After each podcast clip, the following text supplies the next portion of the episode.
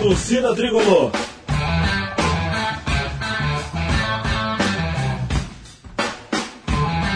Rock Flu.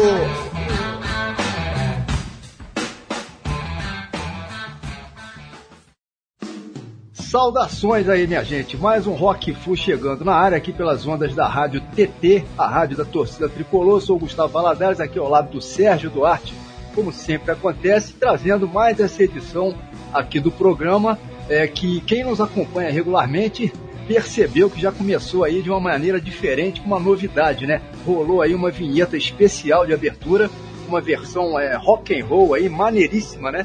Do tema que ficou famoso, né? Do seriado de TV The Walking Dead, do qual, por sinal, aí somos fãs, né, Serginho? O seriado que tem como mote principal aí o planeta Terra, né? Sofrendo aí uma espécie de apocalipse zumbi, né?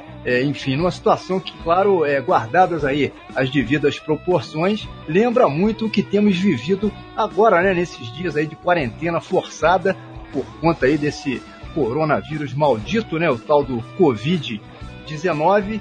Na maioria das cidades, somente os serviços essenciais aí seguem funcionando, né? Essa restrição toda tem sido implementada para que as pessoas permaneçam em suas casas, né? Temos visto aí as ruas quase que completamente vazias, boa parte da população ainda é muito assustada, né, com os acontecimentos aí, com as notícias que chegam, num cenário que, se a gente for pensar, realmente lembra um filme, né, Serginho? Impressionante, né, cara? É impressionante realmente, Gustavo. A gente já tinha comentado um pouco sobre isso no programa anterior, né, com a Carol, e a situação segue complicadíssima, o número de casos continua aumentando, mundo afora.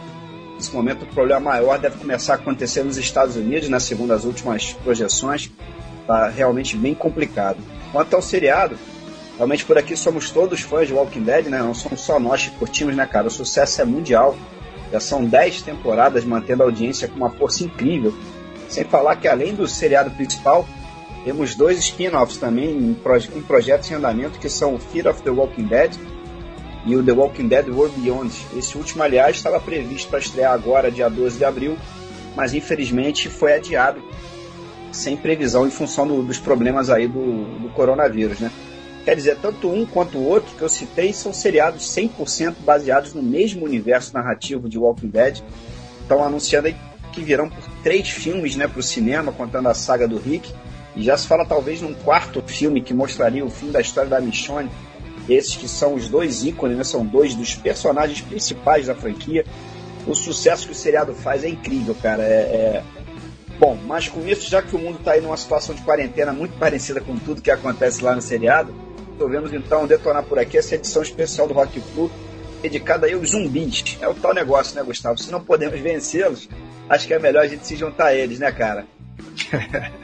Pois é, verdade, cara. Bom, eu falei da vinheta especial que rolou aí na abertura do programa, né? Faltou explicar que esse som é de autoria do Jaden Phoenix, um youtuber aí que se diverte postando na internet versões instrumentais aí em ritmo de rock and roll dos videogames e dos temas dos seriados que são os favoritos dele, né? Por sinal, tem muita gente fazendo aí esse tipo de brincadeira, né? Com The Walking Dead. Eu fui pesquisar e achei versões aí em ritmo de samba, de reggae, de rumba, tem até de tango, enfim, muita criatividade, né? Bom, mas é isso, o assunto principal aqui de hoje, como você comentou aí, são os zumbis, e aí vamos falar também, claro, né, de outros filmes, já que o cinema tem uma tradição de longa data aí em relação a esse tema, novos seriados também, né, já que The Walking Dead acabou, na verdade, sendo, devido ao sucesso, né, que fez, o grande responsável aí por essa nova onda de zumbis invadindo aí o planeta, né? E vamos falar também um pouquinho sobre as histórias em quadrinhos, né? Já que, como se sabe, a origem disso tudo está lá nos comics, né? Pois muito bem, para nos ajudar aqui a apresentar essa edição, claro que a gente convidou um Walking Dead maníaco, digamos assim. Estamos, portanto, recebendo aqui hoje o Luiz Clóvis Teixeira, do Rio de Janeiro, grande amigo aí de longa data, hoje já aposentado pelo Tribunal de Justiça, né? Formado em Direito pela UF, a Universidade Federal Fluminense, né, da cidade de Niterói. Fomos, inclusive, colegas de turma, aí estudamos juntos aí na faculdade lá atrás, entre os anos de 1981 e 1986. Quer dizer, faz bastante tempo aí, né? Isso daí é praticamente no tempo dos dinossauros quase, né? Enfim, Clóvis, meu camarada, um grande prazer te receber por aqui e estar falando novamente contigo, né, depois de tanto tempo, né, cara? Seja bem-vindo aqui ao Rock Flu e saudações tricolores. Boa tarde, saudações tricolores a todos. E eu realmente, foi o que o Serginho aí estava falando, a gente meio na época de zumbi mesmo, né? Esse coronavírus, mal comparando, a gente tá se sentindo, eu até acho que eu estou até mais preparado para enfrentar esse período de quarentena por conta dos muitos e muitos episódios de The Walking Dead e do Fear The Walking Dead. Eu estou me sentindo um verdadeiro Rick Grimes. Tá quase isso. Beleza, Clóvis, como a gente normalmente faz aqui no programa, cara, bora começar o papo falando sobre futebol, né? Mais especificamente sobre os rumos aí do nosso querido Fluminense Futebol Clube no meio desse caos todo. As competições esportivas estão todas paralisadas, né? É muito provável que a gente nem tenha mais futebol nesse ano de 2020 por causa dessa confusão toda, pelo menos não tenha nesse primeiro semestre, né? E enquanto isso, os jogadores brasileiros têm sistematicamente recusado uma redução dos seus salários. Os clubes estão tendo uma dificuldade muito grande para negociar, mas eu acho que não vai ter jeito, né? Então todo mundo vai acabar quebrando, né, cara? Não entra mais dinheiro. E aí, como é que os clubes vão fazer para não quebrar, cara? O que você tá achando disso tudo aí? Situação complicada, né? Bom, eu tô achando... Pelo menos eu não estou vendo mais gol do Gabigol, né? E nem essa propaganda nauseabunda de que o Flamengo é o Brasil. Ou seja, o Flamengo é o anti-Brasil, né? Então, pelo menos a gente não vê o anti-Brasil triunfar em cima do verdadeiro futebol brasileiro, que é o Fluminense, onde tudo começou, né? Não se pode falar de futebol no Brasil sem falar do Fluminense. E acredito até que nessa situação, acho que a melhor solução seria dar pelo menos os campeonatos estaduais como encerrados e proclamar campeão quem tem mais pontos no total, né? No caso, o nosso, a gente na frente, o Fluminense devia ser declarado campeão. Aí entrega logo a taça, né, cara? Exatamente, a gente fez mais pontos, né? É... Até porque, Clóvis, o Fluminense, cara, é o único clube, pelo menos aqui no Rio, capaz de cumprir as determinações lá da OMS, né, a Organização Mundial da Saúde, que é o seguinte: na hora da carreata, é um torcedor por carro, né, meu irmão? Os demais clubes costumam ter uma dificuldade maior aí nesse quesito, tem isso também, né? Mas na Espanha, cara, o Barcelona, né, os jogadores do Barcelona, partiu dos próprios jogadores, né? Eles resolveram lá que vão receber apenas 20% dos salários enquanto durar a pandemia aí. E aqui no Brasil, os sindicatos de jogadores, os próprios jogadores, enfim, não querem abrir mão de nada. Isso aí vai complicar muito. Imagina se essa janela se estende por mais alguns meses aí, como é que esses clubes vão Como é que o Fluminense vai pagar o salário do Ourinho, cara? Poxa, é, não, o Ourinho não pode ficar sem receber, né? É, mas é complicado, né, cara? Vai quebrar, não vai ter jeito. Ourinho me dá saudades no saudoso talento do futebol do Fluminense, o grande ídolo da galera, o Carlinhos Itaberá. É, Carlinhos Itaberá. Xinguei muito. Carlinhos Itaberá, o pessoal tá falando, tá discutindo agora aí sobre isolamento vertical, isolamento horizontal, né? Se fala muito disso aí em relação a como agir em relação né, ao coronavírus, quarentena, enfim. É, isolamento vertical, quem fazia era o Itaberá, né, cara? Aqueles cruzamentos dele. Aquilo era um isolamento vertical. Ele foi o primeiro a ter essa ideia. Oh, meu Deus do céu. O cara era um visionário, né? Eu estava presente nas Laranjeiras no dia que ele estreou o isolamento vertical, mandando a bola lá na Pinheiro Machado. É, Carlinhos Itaberá realmente é um ícone histórico, né? É isso aí. É, bom, mas aqui no Brasil, cara, a CBF tem falado aí, vocês comentaram também rapidinho sobre o Campeonato Brasileiro, né? A CBF tem falado em adaptar o Brasileirão, caso seja possível ainda no segundo semestre, num sistema de turno único, com mata-mata. Eu acho que aí já facilita pra gente, né? Acho que vai dar flusão ainda. No ponto corrido tava ruim pra gente. Mata-mata já dá pra tentar chegar, né? É, não sei não. Mas, de repente, turno único seria menos injusto, né? A forma, né? Em vez de dois turnos, um turno único, mas de pontos corridos, e não perde muito a dinâmica do campeonato, né? É, mas aí a ideia seriam os 8 primeiros lá na frente se cruzarem, né? Entendeu? Então eu acho que a gente aí com o Fred chegando aí pra meter gol, tem chance, cara. Vocês viram o Fred treinando? Tá fininho, hein? Não vi. Fred treinando? É, tá treinando a parte aí. Falou que o sonho dele é jogar novamente no Fluminense. Foi o único lugar também que ele definitivamente apareceu no futebol, né? Ele teve 2 momentos na carreira. No Taça São Paulo de Júnior, ele jogando pelo América Mineiro, em que ele fez um gol com 2 segundos, e depois quando veio vestir a camisa do Flusão, né? É, isso aí. Legal, bom, vamos lá, fazer logo uma pausa aqui no bate-papo, que é para começar a detonar o rock'n'roll. Hoje, como se trata de uma edição especial sobre zumbis, claro que selecionamos somente faixas, bandas e artistas que têm alguma ligação aí com esse tema, ou as bandas possuem um nome, ou então as músicas que vão rolar falam sobre isso. É pra gente poder fazer aqui essa brincadeira com um molho todo especial. Tá falado? Bora mandar pro ar entrar essa primeira sequência, daqui a pouco a gente retoma a conversa. Som na caixa.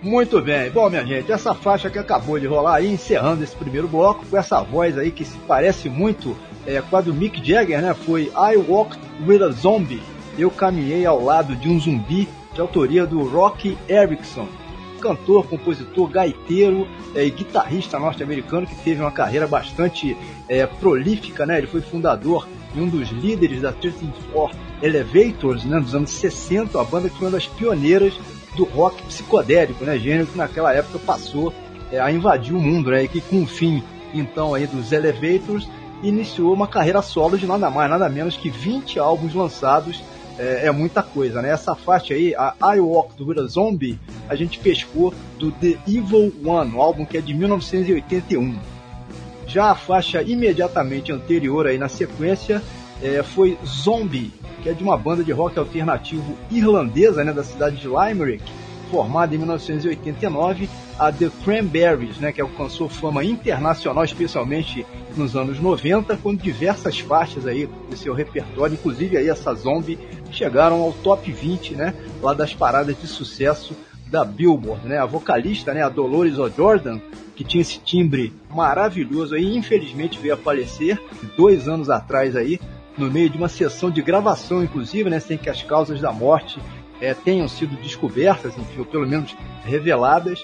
Sinistro, né? Bom, chegamos finalmente à faixa que abriu essa edição aqui do Rock Flu, Eu Virei um Zumbi, da banda paulista Zumbis do Espaço, formada em 1996, e ainda bastante ativa, né? A banda tem 10 álbuns de estúdio na carreira, tendo ainda 2 ao vivo e mais um DVD. Essa faixa foi pescada justamente do álbum mais recente deles, chamado Monstros Dominantes, lançado aí há poucos meses, né, no segundo semestre de 2019, Eu Virei um Zumbi. Estamos todos meio que nessa também, né, Clóvis? De repente estamos virando aí quase zumbis. Eu, por exemplo, quando eu preciso ir à padaria aí, a cada 2 dias, né, para comprar o pão, enfim. Não sei como é que vocês estão fazendo aí, ô Serginho. Eu saio de casa como se fosse o Rick Grimes aí, olhando para todos os lados, com medo que apareça um zumbi ou algum doido aí, com a Lucille, né, lá do Negan.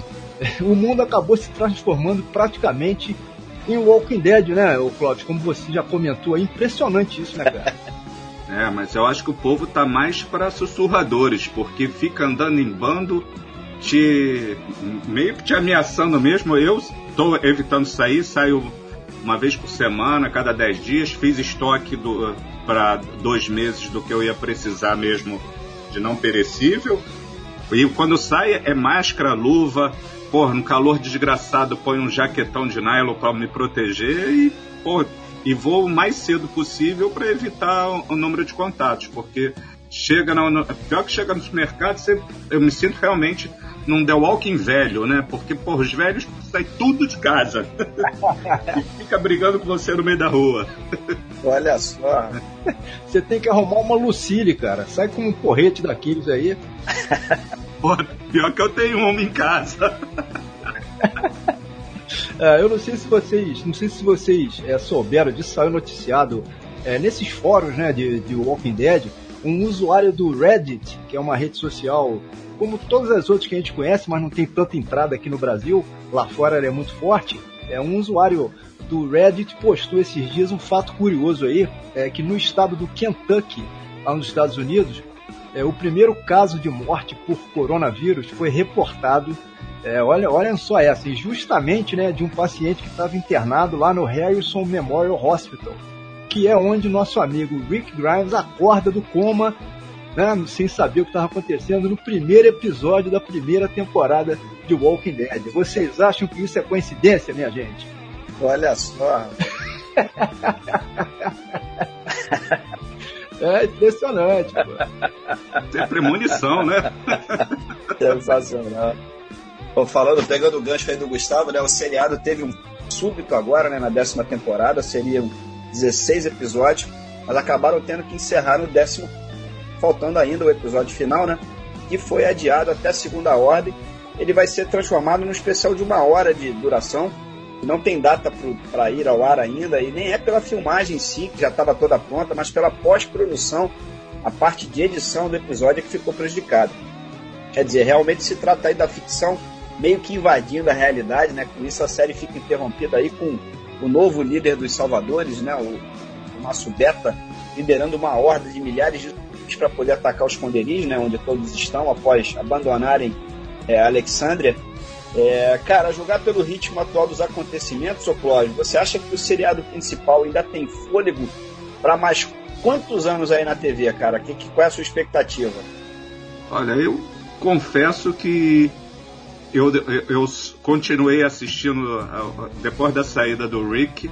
Já foi um baque à morte do Carl, mas a saída do Rick realmente me deu uma desanimada, porque era o personagem que eu me identificava, não que eu fosse como ele, mas eu admirava o personagem, e realmente deu uma caída no desempenho da série. Mas eu acredito que mais umas 3 temporadas dá para contar a história, e até mesmo seria seria uma má ideia a volta do Rick.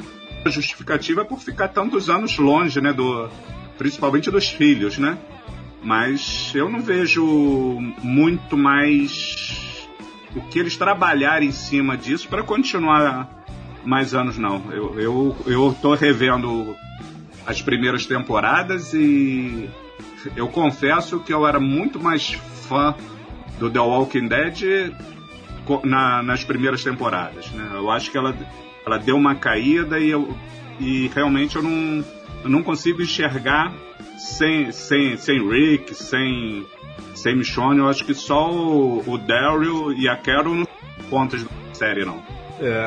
E também teve o lance do Morgan ter ido lá pro Fear the Walking Dead, né? Ele também era um personagem muito, muito importante. O Fear teve o fim da 5ª temporada aí com o nosso Morgan, inclusive, numa situação difícil, né? Ferido lá, totalmente debilitado, sendo cercado por uma horda de zumbis ali que se aproxima de onde ele está caído. Vamos ver o que vai acontecer aí. O Morgan se tornou um personagem clássico, na verdade, né?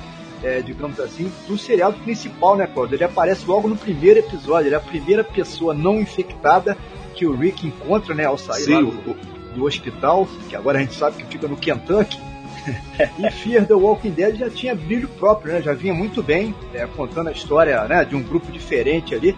Mas eu acho que foi uma grande ideia que os produtores tiveram, cara, de fazer esses crossovers aí, com personagens interagindo entre as séries. No caso teve o Morgan e também teve o Dwight, né, que foram lá pro Fear. Eu acho que isso fez com que o seriado ganhasse até um molho a mais, né? Sim, se a gente observar bem o Fear, realmente se tornou interessante, principalmente com a chegada do Morgan, e o Dwight também, que está tendo uma participação maior no Fear, e realmente uma boa participação. Tá se tornando aqueles ganchos que você terminava a temporada, exato, lendo tudo para saber o que ia acontecer e esperar a próxima temporada. E a saída que eles vão dar para... Porque eu acredito que o Morgan não... E eles vão ter que dar uma saída plausível para que ele escape da encruzilhada que se meteu. E ambos os seriados são exibidos aqui no Brasil, né, somente em canais fechados, né, na Fox e na AMC. Muito embora aí o Fear esteja disponível para quem tem o Amazon Prime, né, e o Walking Dead, por sua vez, está na Netflix. Facilita bastante para a galera que quer assistir, mas não tem acesso aos dois canais, né. Aliás, parece que a Netflix já vai jogar pro ar nesse mês de abril até a 9ª temporada, né? Eu vi essa notícia há alguns dias. Enfim, são 10 temporadas, ou seja, passaram-se 10 anos desde que estreou o primeiro episódio. Essa brincadeira toda é muito tempo de produção, né? É o tal negócio. Alguns atores acabam ficando cansados ou tendo interesse por outros projetos aí nesse meio tempo, né? E a coisa acaba ficando incompatível, né? Certamente aí não dá para conciliar. O próprio ator principal da trama, né, o Grimes, foi um dos que pediu para vazar do seriado. Isso acabou acontecendo também com vários outros atores. E aí vai rolando meio que um rodízio grande, né? Alguns personagens vão simplesmente desaparecendo lá da trama. E aí, coitados dos roteiristas, né, cara? Que precisam se virar para manter o nexo da história e também o ritmo, né, Clóvis? Assim, ó, o último caso é o da Naigurira, né? Que renovou por um tempo com valores bem acima do resto do elenco, e agora definitivamente ela avisou: pode me tirar da série, porque ela tem compromissos próprios, né? E parece, a meu ver, que teve mais sucesso fora da série, né? Estrelando vários filmes da Marvel. Então fica realmente complicado. O chato é que mata a história, né? Quando você tira personagens tão importantes e sem uma meio que na correria, né? Para dar uma solução para o pedido do ator, mas acaba comprometendo, em algum momento acaba comprometendo a história.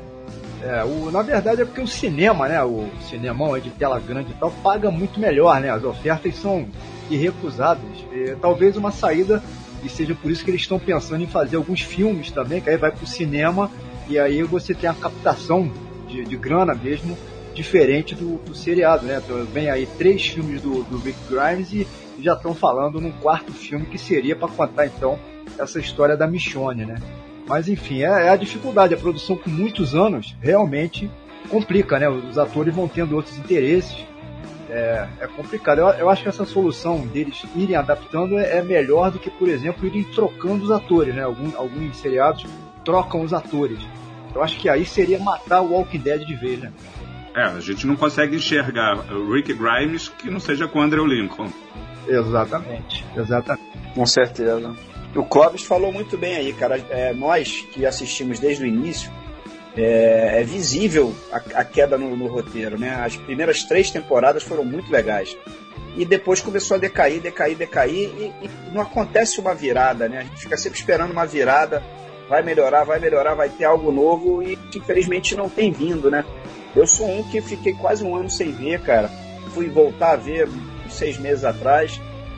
Eu acho que, infelizmente, The Walking Dead está meio com os dias contados. Nos quadrinhos a série terminou, né? Ela terminou no número 193 lá dos gibis. E eu estou falando de quadrinhos porque tudo começou nos quadrinhos, né? The Walking Dead surgiu pela primeira vez, na verdade, pelas páginas de uma série mensal, né? Publicada pela editora Image Comics, né? No ano de 2003. Criada e escrita, aliás, pelo Robert Kirkman, né? Que inclusive é o mesmo produtor do seriado de TV, né? Na verdade de toda a franquia, sendo que a série teve inicialmente um desenhista chamado Tony Moore, mas até o número 7, e depois, a partir daí, foi substituído pelo Charlie Adler, que levou a série até o fim, aí, até o número 193, né? Enfim, sendo que além do que a gente está comentando, né? De diferença de mudança de atores, e roteiro tendo que ser adaptado, existiram sempre diferenças fundamentais também entre os dois projetos, né? Enfim, na trama da TV, desde o início já tinha muita coisa diferente em relação ao que saía no comics, e basta dizer que um dos personagens principais aí, a gente até citou agora há pouco aí, o Daryl, sequer existiu nos quadrinhos, né? A Andrea, personagem que foi marcante nas HQs aí, nas telas ela morreu bem cedo, logo na 3ª temporada. Tem também a Carol, né? Outra personagem icônica que na série segue firme e forte, aí, muito importante, mas no caso dela, nos quadrinhos, ela foi eliminada ainda mais precocemente, né? Lá na fase da prisão ainda, logo antes do conflito com o governador. Enfim, por aí vai, né? Existem outras pequenas diferenças aqui e ali, e eu queria saber, ô Cláudio, se você chegou a acompanhar também os quadrinhos, cara, ou não?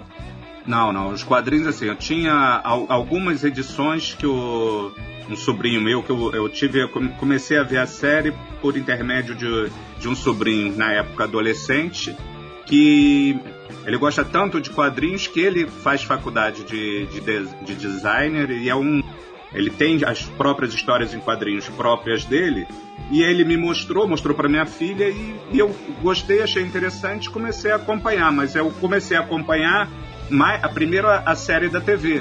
Quando eu vi algumas coisas dos quadrinhos, eu vi que tinha algumas diferenças, mas eles souberam transportar bem essas coisas. Você vê que algumas coisas que acontecem com alguns personagens nos quadrinhos são repassadas em outros personagens. De alguma maneira, eles encaixam a história original, mas que não fica com gostinho de spoiler, né? Porque pode acontecer com outro personagem. Exatamente, eles vão adaptando isso aí também, né, cara? E você, Serginho, você leu os quadrinhos aí também, ou você não chegou nesse grau de loucura, cara? Eu cheguei a ler os quadrinhos, sim. Eu tinha um afilhado, comecei na TV, né? Acho que como a grande maioria. E na segunda temporada eu tinha um afilhado que lia os quadrinhos, e aí eu comecei a ler algumas histórias. Mas aí, como os quadrinhos estavam sempre à frente, né, obviamente, eu parei de ler os quadrinhos, que era para não ter spoiler, que era para não ter spoiler, né? E só para registrar, né, The Walking Dead saiu publicado no Brasil por 2 editoras, né? HQM, inicialmente edições encadernadas a partir de 2016, com o título de Os Mortos Vivos, sendo que mais tarde substituíram por uma revista mensal, aí já com o título original mesmo, né, The Walking Dead. E mais recentemente, de 2017 para cá, a editora Panini é que segue publicando o título, no caso, exatamente a partir de onde a HQM parou, né? Enfim, fica a dica aí para quem quiser acompanhar também os quadrinhos, que são muito legais. É isso aí. Bom, minha gente, mas o papo aqui acabou se esticando um pouco, né? Vamos então chamar logo de vez o segundo bloco de músicas aqui de hoje, e na volta a gente comenta aí sobre as faixas que vão rolar. Tá falado? Vamos lá, solta mais esse som aí. Who is this irresistible creature who has an insatiable love for the dead?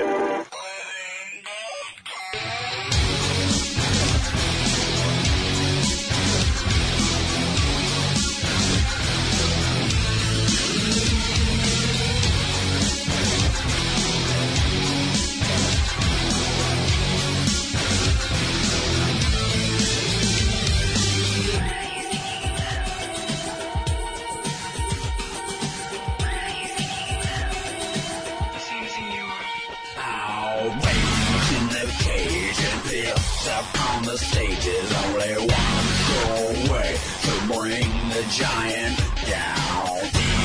The strange, immaterial things were the ones that put on the devil's wings.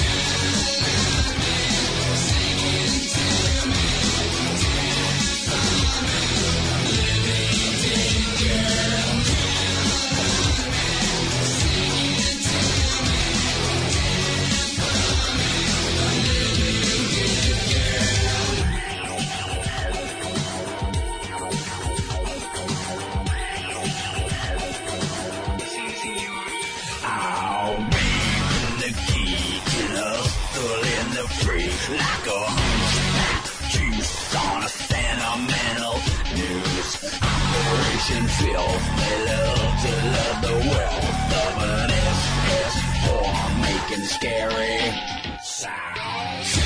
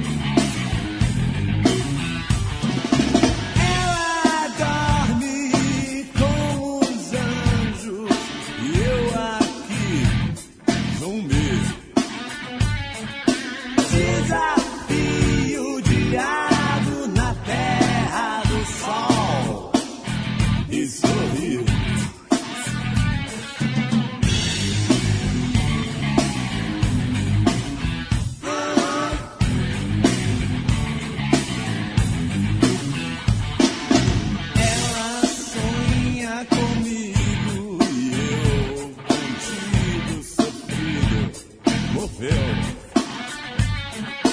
fazendo amor com a dama da noite, perfume que é seu. Dou um tiro no escuro, desconfio que morri. Ouço gritos e sussurros, já não estou mais aqui.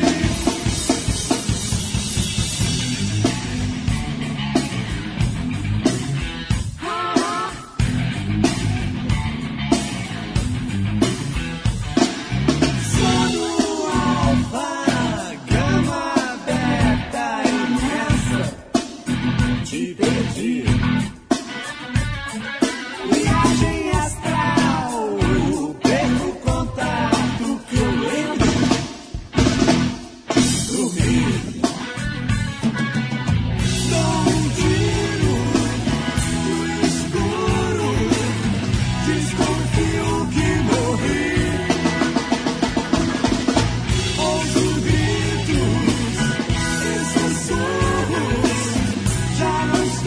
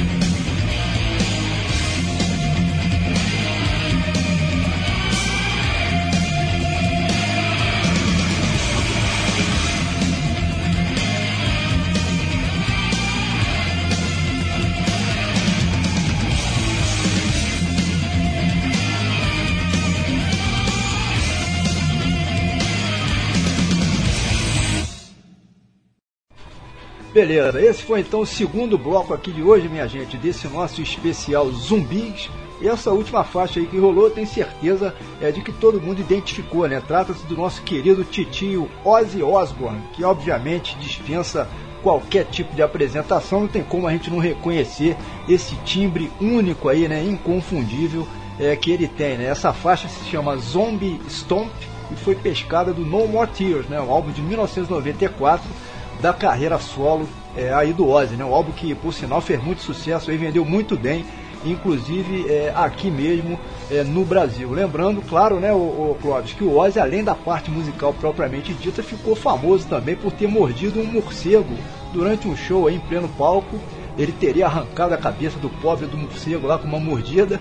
Quer dizer, se o coronavírus tivesse surgido lá atrás, cara, nos anos 80, o Ozzy teria sido provavelmente aí o suspeito número um, né, cara? Ele que ia dar o início ao surto aí, rapaz.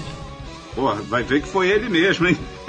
E o que foi incubado lá um tempo e disseminando. Descobriu o paciente número um. Ah, rapaz, não é vírus chinês, é vírus do Ozzy, pô. Ah. Sensacional, sensacional. Coitado do tio Ozzy. Bom, as duas outras atrações que fizeram companhia aí ao Ozzy nesse segundo bloco foram as seguintes. A banda brasileira que falou, por exemplo, foi o Golpe de Estado, né? A lendária banda de hard rock aí de São Paulo, formada lá atrás em 85.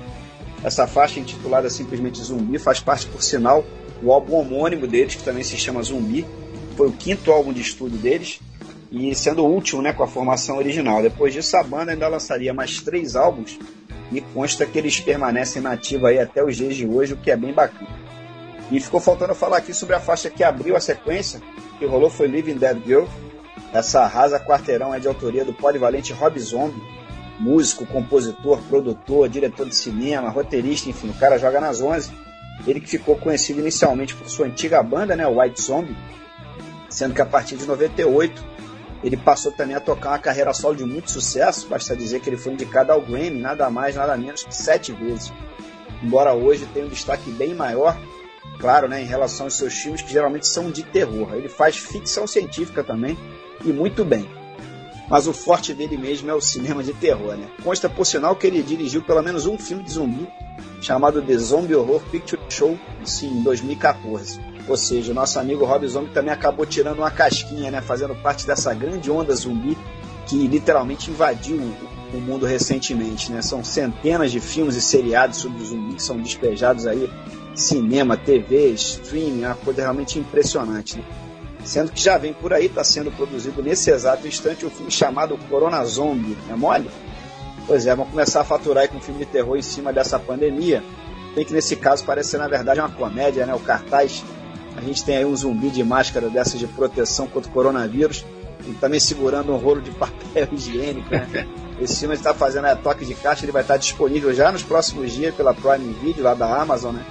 Incrível, né, Clóvis? O pessoal já tá faturando em cima, né, cara? Que dureza. É uma Corona Zombie, não é mole, não. Pô, você não pode perder. Dinheiro chama dinheiro, né? Não pode perder a oportunidade. É, de figurante não precisa contratar ninguém, né, cara? Já tá tudo aí. Pô, tá cheio na rua. É só sair com uma câmera na mão que você filma os Corona Zombie todinho no meio da rua, disputando álcool gel. É, um álcool gel, um papel higiênicozinho já é. Pô, já pagou o cachê. Bom, o Serginho citou agora há pouco aí o nome da antiga banda do Rob Zombie, né? A White Zombie. E no que, né, a gente acha que não deve ser uma mera coincidência, White Zombie, Zumbi Branco, é também o título do primeiro filme sobre zumbis de todos os tempos, né? Ele foi lançado no ano de 1932, trazendo aí o mestre do terror famosíssimo, né, o Bela Lugosi, papel principal, no personagem que viajava regularmente para o Haiti para transformar pessoas aí em zumbis escravos, com a ajuda de uma porção misteriosa lá, enfim, muito interessante, né? Mas a história dos filmes de zumbi no cinema, como a gente até já comentou de modo geral, é riquíssima, né? Hoje em dia, como o Serginho comentou aí, surgem centenas de filmes todo ano, né, no mundo inteiro aí, é uma coisa impressionante. sendo que o grande responsável aí pelo arquétipo, né, desse tipo de zumbi da ficção, né, da cultura moderna, digamos assim, foi o George Romero, né, com seu Night of the Living Dead, A Noite dos Mortos Vivos, um filme considerado absolutamente cult, né, nos anos 60, e que trouxe ao mundo esse estereótipo, né, da aparência dos zumbis aí, por serem mortos-vivos, com o efeito da morte, do próprio tempo ali, com a pele apodrecida, roupas esfarrapadas, um cheiro forte, terrível, enfim, normalmente perdem partes do corpo, né, como os dentes, cabelos e os dedos das mãos, enfim, tendo movimentação geralmente lenta, né, cambaleante ali, são letárgicos, irracionais, ficam urrando ali aqueles sons, isso acabou pegando, né, a grande maioria das pessoas se utiliza desse mesmo, digamos assim, conjunto de características, né. No entanto, alguns projetos são um pouquinho diferenciados e acabam, a meu ver, aí se destacando. Eu não sei vocês, mas eu curti muito, por exemplo, A Guerra Mundial Z, Brad Pitt, e Eu Sou a Lenda, né, com Will Smith, é um filme já até um pouco mais antigo, de 2007, que são dois filmes que mostram zumbis um pouco mais pilhados ali, né, mais acelerados, mais rápidos e mais fortes, né, enfim, e fica interessante também. Eu queria saber de vocês dois aí, fora do universo de Walking Dead, tem algum filme que vocês tenham curtido aí, especialmente? Diz aí, Clóvis. Tinha um, na realidade, que é o que foi o que deu. O Eu Sou a Lenda foi inspirado num filme, se não me engano, da década. Não sei se é do final da década de 60, década de 70, com o Charlton Heston, o Dia que a Terra Parou, se não me falha a memória, em que era a mesma história, só que não com aqueles zumbis vampirescos e ágeis que tinha no universo do Eu Sou a Lenda, mas eram... e eles ainda falavam, mas tinham mais ou menos o... são do Eu Sou a Lenda. E isso me marcou bastante, durante muito tempo, esse filme foi interessante, que eu fiquei procurando esse filme durante anos para poder rever, porque é um filme que eu ainda vi, ainda preto e branco, ainda na época da televisão preto e branco. E quando eu consegui finalmente ter acesso a esse filme, eu fiquei decepcionado, porque o filme era muito ruim. Eu me lembro desse filme aí, o Charlton Heston fica no cinema vendo, né, os filmes sozinho durante o dia, porque esses zumbis aí só apareciam à noite. Isso. Era isso? Isso, ele iluminava a praia para que eles não pudessem invadir. E você, Serginho, tem algum filme aí que te marcou fora desse universo de Walking Dead, sobre zumbi? Eu acho que Eu Sou a Lenda, né, com Will Smith, né, tem uma mensagem bacana no filme. É o mais recente aí, que eu me lembre assim de cabeça, eu acho que só esse mesmo, que eu consiga lembrar. Esses que vocês citaram aí eu não vi. A gente sempre imagina, né, os filmes de zumbi como uma distopia, né, um cenário de desgraça, degradação, aquela tensão no ar, violência, morte... Mas, por outro lado, se a gente pensar bem, talvez o sucesso de filmes como esse seja justamente uma espécie de sensação de liberdade, né, que as pessoas acabam tendo, né, quando assistem. Afinal, o mundo sem Estado, né, sem lei, sem... Quer dizer, ninguém se preocupar, por exemplo, com fazer declaração de imposto de renda no meio do apocalipse zumbi, né? Acho que eu estou meio que viajando aqui, mas já seria uma bela vantagem, né? Aliás, foi adiado aí, né, a nossa declaração de imposto de renda. Mas nesse mundo aí, né, Cláudio, a gente tá livre, né, cara? É uma porcaria, mas a gente também não tem essas obrigações aí. Pô, mas também não tem novela inédita. Deixa a gente triste. Pô, já imaginou um mundo sem poder ver televisão, sem ver... ficar sozinho. Porra, deve ser chato pra caramba.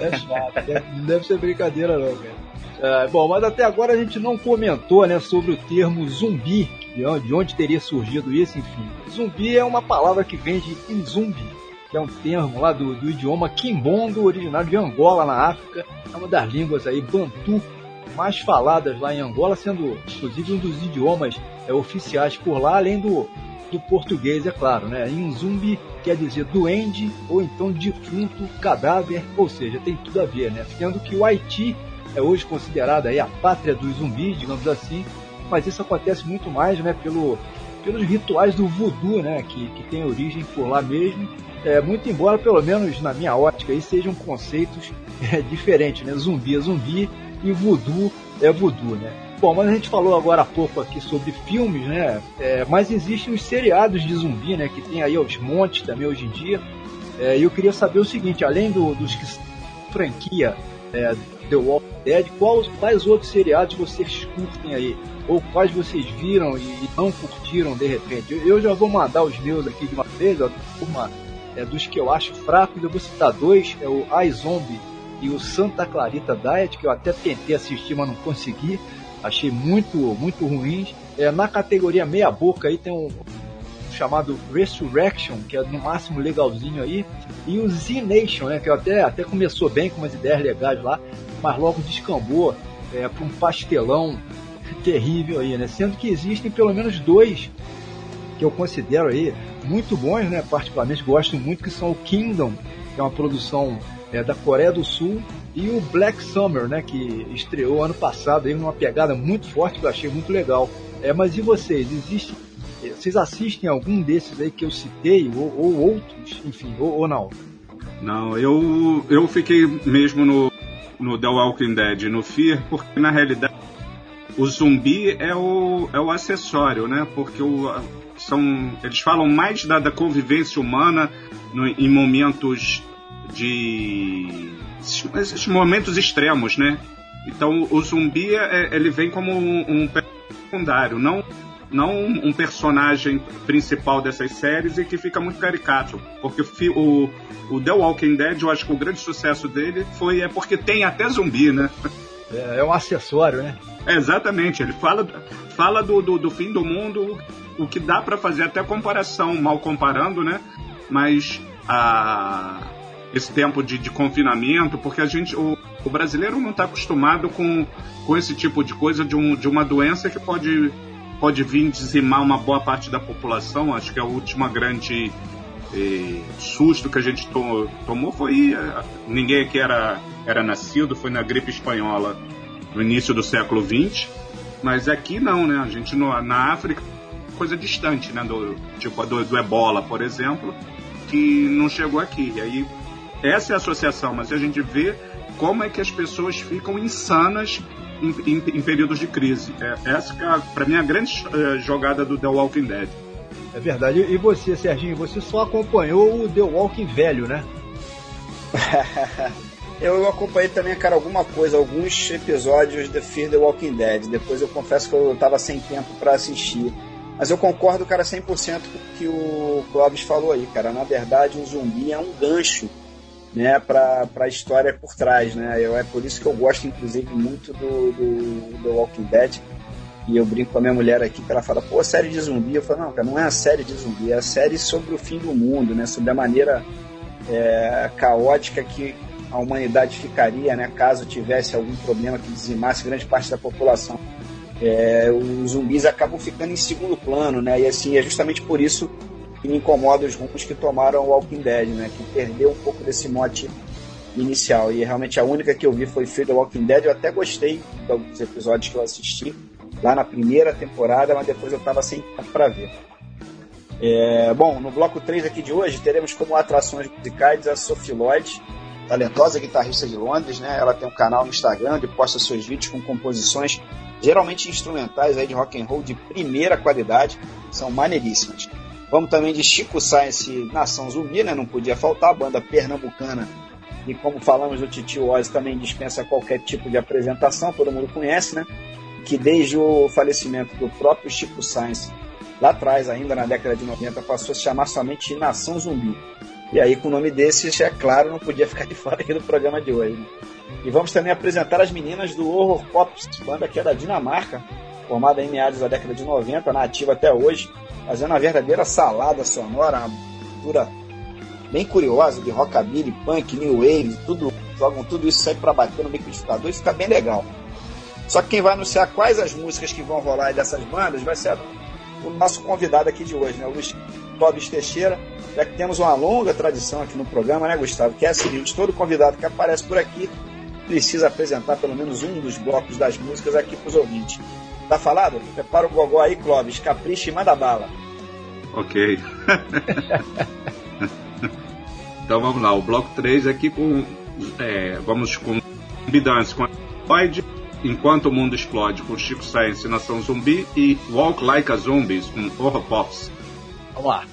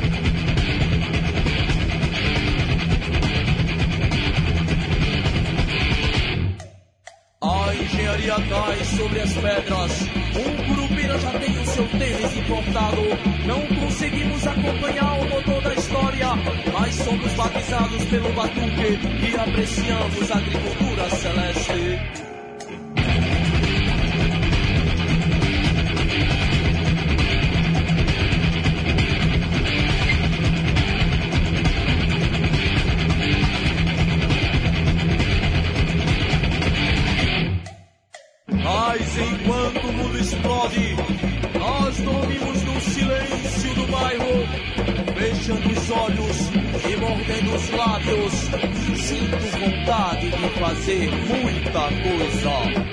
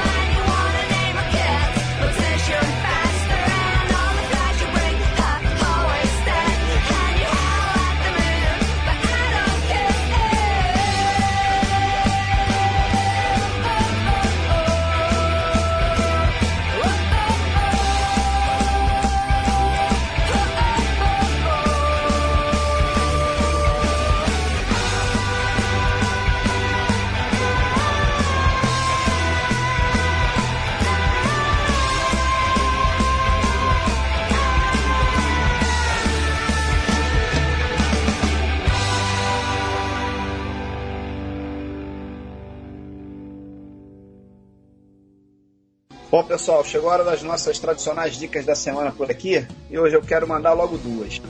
A primeira delas é uma banda super legal de blues, que é aqui do Rio de Janeiro, a Caravana Cigana do Blues, que tem como membros principais aí a Sonja nos vocais, o Marco Lacerda na guitarra e também vocais, o Marco Keniata fazendo aí a segunda guitarra, o Pedro Leão no baixo, o Eduardo Sotomayor na bateria. Eu já falei deles aí serem os integrantes principais pelo seguinte: existe uma espécie de configuração que a banda faz em relação ao número de integrantes, pode variar de 3 a 7 shows. Isso porque eles exploram diferentes sonoridades, levando sua música aí a públicos bem diversos, em espaços de diferentes tamanhos, né? Mas claro que tudo sempre girando em torno do que para eles é o mais importante, que é o groove. As influências são bem variadas, vão de Albert King a Buddy Guy, passando por Willie Dixon, Billie Holiday, blues etíricos e por aí vai. O EP lançado por eles, que é um homônimo, se chama Caravana Cigana, foi lançado em 2018 pela gravadora Roda de Blues. E a boa notícia é que ele está inteirinho disponível no Spotify, por exemplo. Então fica fácil, é para quem quiser conhecer, dar uma conferida, e vale muito a pena. Já a minha segunda dica é um documentário sensacional que está na Netflix sobre a vida e a obra grande lenda do jazz, Mr. Miles Davis. Se chama Miles Davis, o inventor do Coon, e é sensacional. Eu vi na semana passada. Para quem curte aí a obra do genial Miles Davis, vale a pena conferir. Aí traz entrevistas, imagens que até então eram inéditas, enfim, nota 10 realmente. Essas são as minhas duas dicas caprichadas aqui de hoje. Tá de bom tamanho, né, Gustavo? Bota bom tamanho nisso aí, pô. Muito bom. Esse documentário aí é espetacular. Bom, no meu caso, já que os zumbis, né, especialmente o seriado The Walking Dead, são os assuntos principais aqui de hoje, eu vou mandar como dica uma sugestão literária, que são os livros oficiais da franquia, né, traduzidos pela editora Record aqui no Brasil. Até o momento temos aí 8 edições, pode ser encontrado aí no próprio site da editora, né, o www.record.com.br, ou no Mercado Livre mesmo. De vez em quando eu vejo algumas boas ofertas aí por lá, no lote completo aí das 8 edições, né, a bom preço.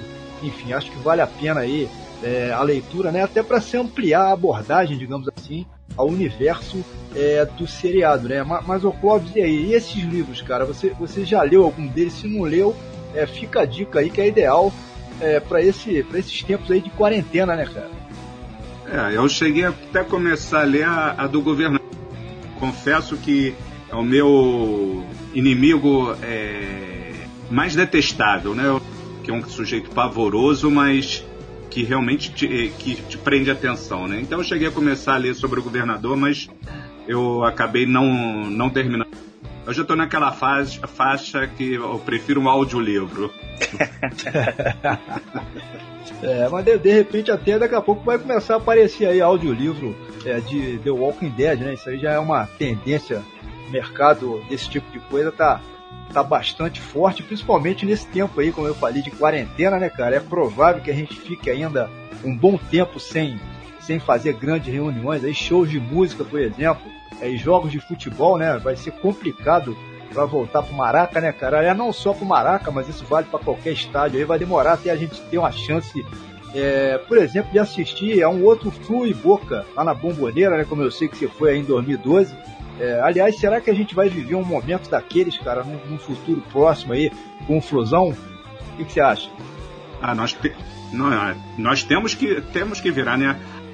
Os meios de comunicação, entender, são 12 grandes clubes no Brasil e tem que parar de investir em um e meio, né, ou 2 clubes e achar que o resto é resto. Exato. O Campeonato Brasileiro tinha a oportunidade de ser o campeonato mais bem vendido no mundo, porque 12 grandes clubes de expressão nacional, com mais uns 8 de expressão regional, daria para fazer um campeonato imprevisível, de alta categoria, se não tivesse o interesse comercial de uma grande emissora de televisão insistindo em um clube só, e logo o clube mais detestado do Brasil, né? Porque ele não é o clube mais amado, ele é o clube mais detestado do Brasil, em detrimento do grande Flusão, que deu início à história do futebol profissional, do futebol primeiro amador e depois profissional no Brasil. Não se falar de futebol no Brasil sem falar nas Laranjeiras. O Fluminense é o primeiro grande clube de futebol do Brasil e está aí há mais de 100 anos, né? Exatamente, eles ficam tentando contornar isso aí, mas são fatos incontornáveis, não tem pra onde fugir. E ainda tentando fazer como um time popular, quando na realidade o time com história, com origem popular, não é nem o time da mídia, né? É o Vasco, não aquele time que eu me recuso a falar o nome. E uma distorção danada de grandes clubes que representam a história do futebol no Brasil, e caminhando, querendo ser transformados em novos Américas, né? Não, realmente não dá para fazer isso com... Até é uma perda do negócio futebol, além da perda esportiva, do negócio futebol. É, isso aí. É, no mínimo é uma grande burrice, né? Sim, você vê um time da tradição do Cruzeiro ser jogado para a segunda divisão e com um time pavoroso. Eu, aproveitando que sou aposentado, passo o tempo todo vendo jogo de futebol, e assistir o Cruzeiro jogar hoje só serve de consolo, serve para achar que o meu time tá muito bem. É, tô com vocês aí nessa aí, mas infelizmente, cara, é difícil imaginar que se referiu aí a Globo, né, no caso, a própria CBF, é difícil imaginar que isso se reverta. Bom, eu tenho acompanhado um pouquinho o noticiário por esses dias, não só do coronavírus, né, mas de maneira geral. Já se fala nos canais esportivos, por exemplo, que a CBF tá com a ideia, né, que os campeonatos, assim que eles puderem continuar a ser disputados, retornar somente com jogos de portões fechados, sem nenhum torcedor presente, pelo menos até o final do ano. Vocês já imaginaram uma coisa dessas aí, pessoal? Coisa mais sem graça, Clóvis. Sem torcida, assim, esse cara... Impossível isso, né? Não consigo imaginar, né? É, não, o torcedor do Botafogo já deve estar acostumado, né? Jogar sem torcida. Já está adaptado. Já, isso já... Eles até são os torcedores que estão mais respeitando a quarentena, né? Porque... se morrer, não vai ter mais torcida, né? Mas realmente é muito triste. Eu lembro de ir ao Maracanã na década de 80, ou seja, aquele final de 84, recordar e viver, Assis acabou com vocês, 174 mil pessoas dentro do Maracanã. Aquilo era um espetáculo. Os clássicos eram para mais... O América colocava 100 mil pessoas no Maracanã. E aí a gente vê hoje jogando portões vazios. Realmente é de uma tristeza. É, quem viu aquilo antes, né, cara? Nossa, impressionante. Mas vocês falaram do Botafogo aí, vai sair um videogame, né? The Walking Dead Marechal Hermes Edition. Vai ser só com o torcedor do Botafogo. Olha, eu tenho uma história assim de com o estádio de Marechal Hermes, porque eu fiz o segundo grau, né, o ensino médio atual, e Marechal Hermes, e todo sábado eu e alguns amigos saíamos da escola e íamos assistir o Campeonato Carioca de Juvenis, e mesmo os botafoguenses ficavam na torcida contra o Botafogo. Então nós perturbávamos tanto que chegou um dia que os dirigentes do Botafogo proibiram os meninos do José Ascioli de entrar no estádio, porque a gente alucinava contra os torcedores do Botafogo, contra o time do Botafogo. Não importava o adversário, a gente torcia pro adversário. É, beleza. Bom, minha gente, a banda que vai abrir esse quarto e último bloco hoje por aqui é a The Zombies, justamente aí Os Zumbis, né? Uma banda absolutamente cult aí, formada na Inglaterra lá atrás, em 1961, que chegou a emplacar algum sucesso aí no finalzinho daquela década mesmo, né? Embora nunca tenham alcançado, na verdade, tanto destaque como outros grupos, né, da chamada invasão britânica, né? Os Rolling Stones, o The Who e principalmente, claro, os Beatles, né? Os Zombies, no entanto, eram os favoritos aí dos críticos musicais, pelo menos de parte deles, né? Em razão aí das suas músicas, né, apresentarem harmonias vocais e arranjos que eram extremamente complexos, né? A faixa deles que a gente vai detonar, chamada Roadrunner, na verdade é a versão de um clássico aí que faz parte do repertório eterno, né? A gente pode dizer assim, do Bo Diddley, né?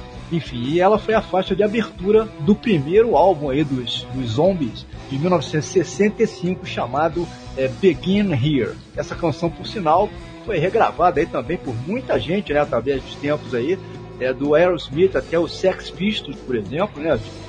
Para citar logo dois exemplos aí que são bem extremos, né? Passando também pela Joan Jett, o James Taylor, os próprios Rolling Stones aí gravaram uma versão lá atrás, em 1963, que somente recentemente, aí, há coisa de 2 anos, que viu a luz do dia, enfim, ficando inédita, né? Permanecendo inédita aí por décadas. E aí eu queria aproveitar aqui esse gancho, Clóvis, já que eu estou citando aqui um monte de nomes de bandas diferentes, é para saber o seguinte, cara, no que se refere ao seu gosto musical propriamente dito, quais né, são os estilos que você curte aí em termos de rock and roll? Qual é a sua praia disso daí, cara? Oh, rock and roll para mim é Cazuza e Titãs. Titãs com Arnaldo, com a formação original, com o Arnaldo, o Nando Reis, porque não esses Titãs esvaziados de agora. Eu fui a muito show de Titãs e do Cazuza. Eu posso falar que eu fui felizardo que eu assistia muito show de Cazuza. Aquela primeira formação dos Titãs era um negócio espetacular, né, cara? É, aquela era indescritível, né? Era e uma força nas músicas, não só nas letras de música. Esse pegou o auge da minha juventude, né? E realmente eu sempre fui acima. Tinham outras bandas também, o Gustavo Ira, algumas outras do Rock Brasil, mas Cazuza e Titãs bem acima das demais. Maravilha. As duas outras atrações desse bloco 4 que vão fazer companhia aí aos jogos The Zombies são Faith No More, banda que todo mundo conhece, né? Super famosa, teve inclusive várias vezes aqui pelo Brasil. Deles nós vamos detonar aqui Zombie Eaters, quer dizer, comedores de zumbis. Essa faixa está presente no The Real Thing, álbum deles que é de 1991, que na verdade foi o álbum de estreia do Mike Python, né, como vocalista, ele que ainda não fazia parte lá do tipo dos dois álbuns anteriores do Faith No More. Bom, já a outra banda que vai pintar por aqui é a nossa brasileiríssima Zumbi do Mato, aqui do Rio de Janeiro, que faz um rock experimental, né, digamos assim, famosa por suas canções bem humoradas e até surreais, né, feitas num estilo contínuo que eles mesmos chamam de fluxo de consciência. Cada show do Zumbi do Mato é um verdadeiro acontecimento, ao vivo eles realmente mandam muito bem, e o estilo do Zumbi do Mato é mais ou menos na mesma linha, quero dizer, guardada aí as devidas proporções, né, do nosso querido Rogério Skylab, grande tricolor inclusive, e o qual tivemos a honra de entrevistar aqui no programa alguns anos atrás. Não é à toa, por exemplo, que já rolou até uma parceria entre eles na composição de algumas canções, em projetos solos do Skylab também. Enfim, Zumbi do Mato, muito legal. Eu não sei, Clóvis, se você conhece a obra do Rogério Skylab, cara, ou mesmo aí do Zumbi do Mato, mas eu te recomendo, caso não conheça, cara, procura conhecer, pois é um negócio sensacional, é bem diferente. Aquele rock flu que fizemos com o Skylab, Gustavo, foi simplesmente antológico, né, cara? Pô, aquilo foi sensacional, sensacional. Você conhece essa turma aí, ô Clóvis? Não conheço não. Eu vou até aproveitar de e vou pesquisar aqui. Realmente eu fiquei um pouquinho no tempo e eu passei muito tempo curtindo só música popular brasileira. O Gustavo sabe disso na época de faculdade, que eu era o defensor da MPB, enquanto ele é o aficionado do rock and roll. Comecei a procurar algumas coisas de rock, até por conta do Gustavo mesmo. E realmente esse eu não conheço não, mas eu vou seguir a dica de vocês aí. O Rogério Skylab esteve lá no programa do Jô Soares, sei lá, mas...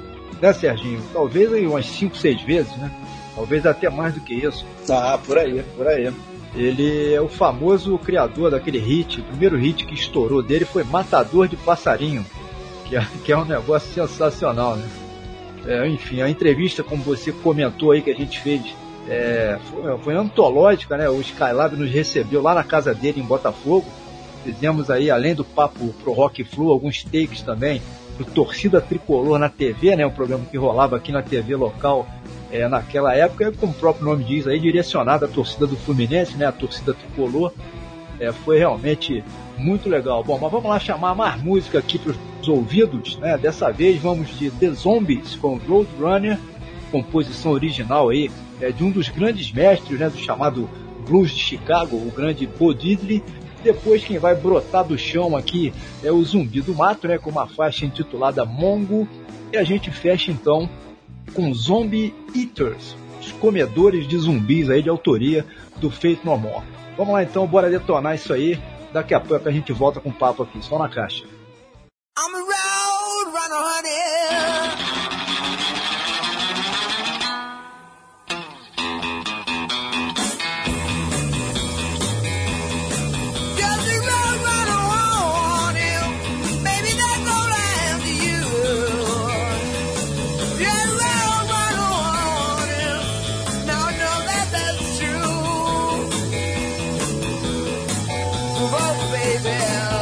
in overdrive.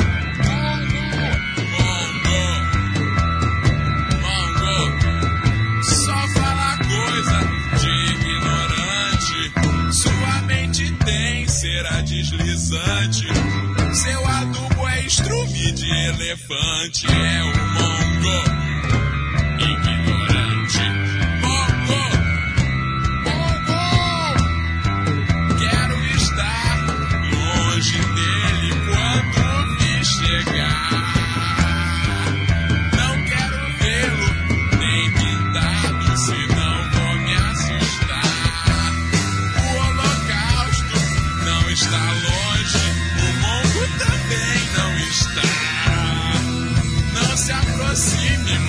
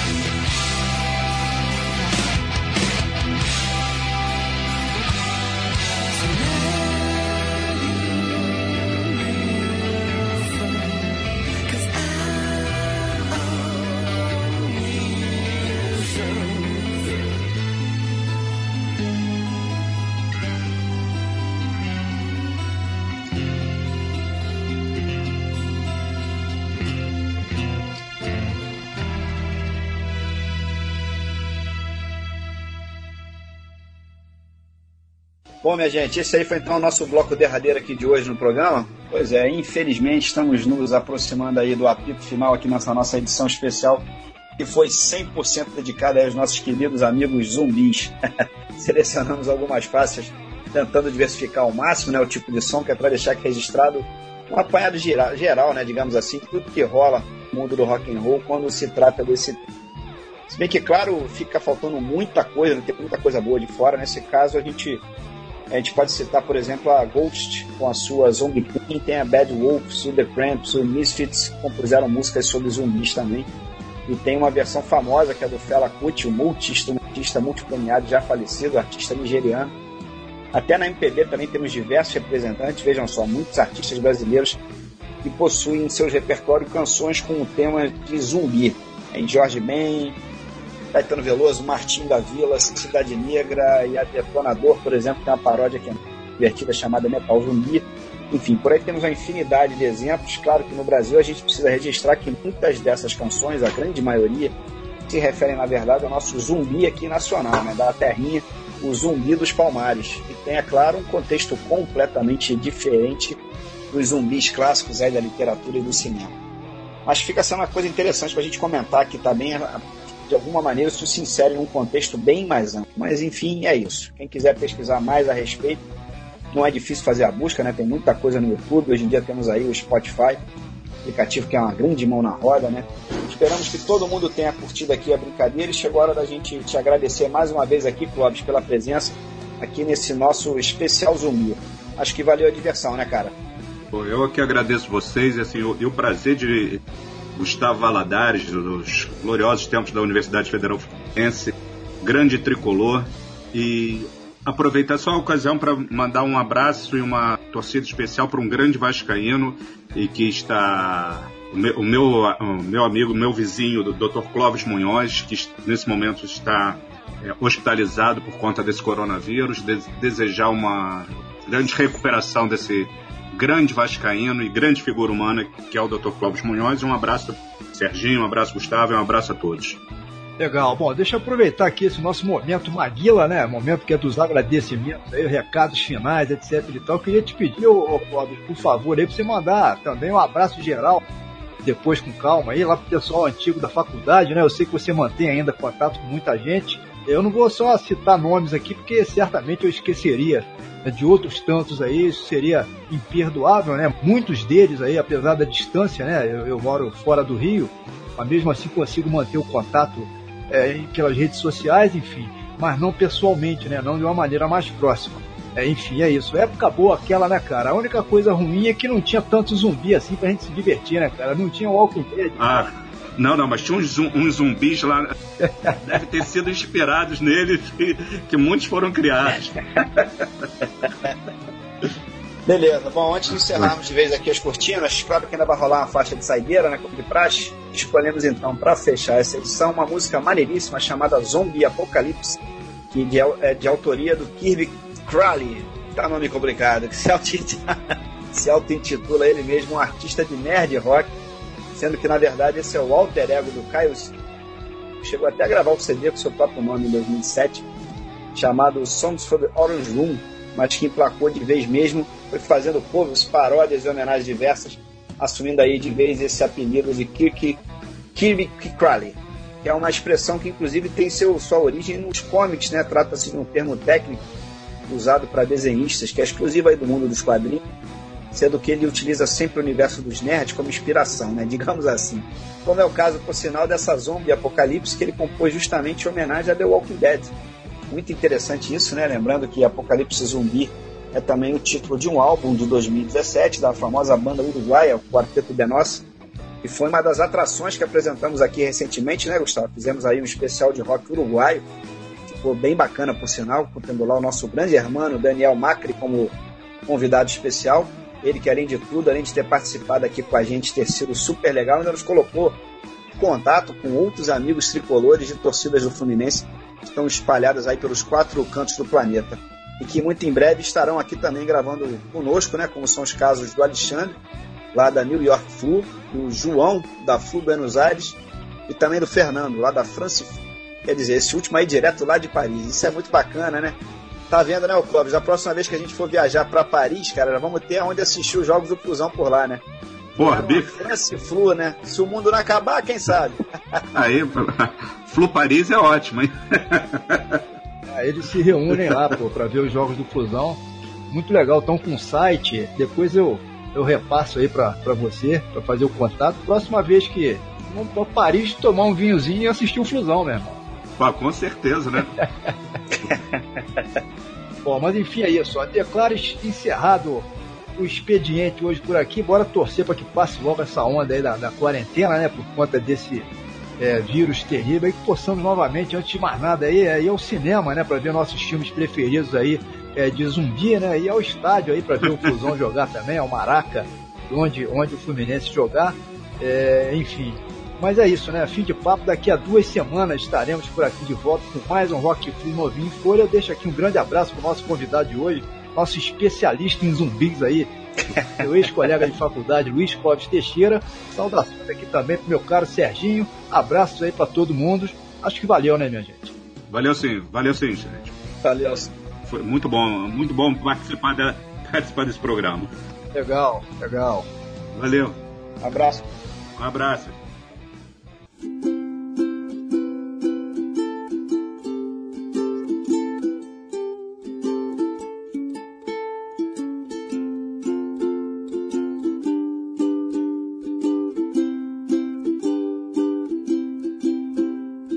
walking in the mini mart, there's food on the floor, there's carts everywhere, there's blood on the door. I just wanna buy some snacks and get back home, but these ghouls are trying to eat my bones. When I finally get home, I turn on the TV. The undead on the evening news is all I can see. So I pop in a movie and I try to relax. Listen to me while I tell you some facts. Fact: the zombie apocalypse is messing up my week. The internet is always down, can't update the Twitter stream. The zombie apocalypse, it wouldn't be so bad if these zombies hadn't bitten my mom and dad. I decapitated them and now they're buried in back. I called my friend to see if he could come by my place. By the time he reached my door, he was missing his face. I feel kinda bad that I did not let him in, but without his lips he still had a grin. The zombie apocalypse is messing up my week. It's hard to watch the Daily Show over all the cries and screams. The zombie apocalypse, I'd rather fight a shark. I read in a book that you can punch them in the eye, but sharks are my problem, yeah, and zombies are. I've never seen so many girls outside without their clothes on. Normally I think that's awesome, but it's actually a turnoff, cause I'm not into necrophilia, that's a fact. Zombies moving slow, I feel like Jackie Joyner, cursed like the popular kid in school, and everybody wants a piece of me, but they can't, cause I like my pieces intact.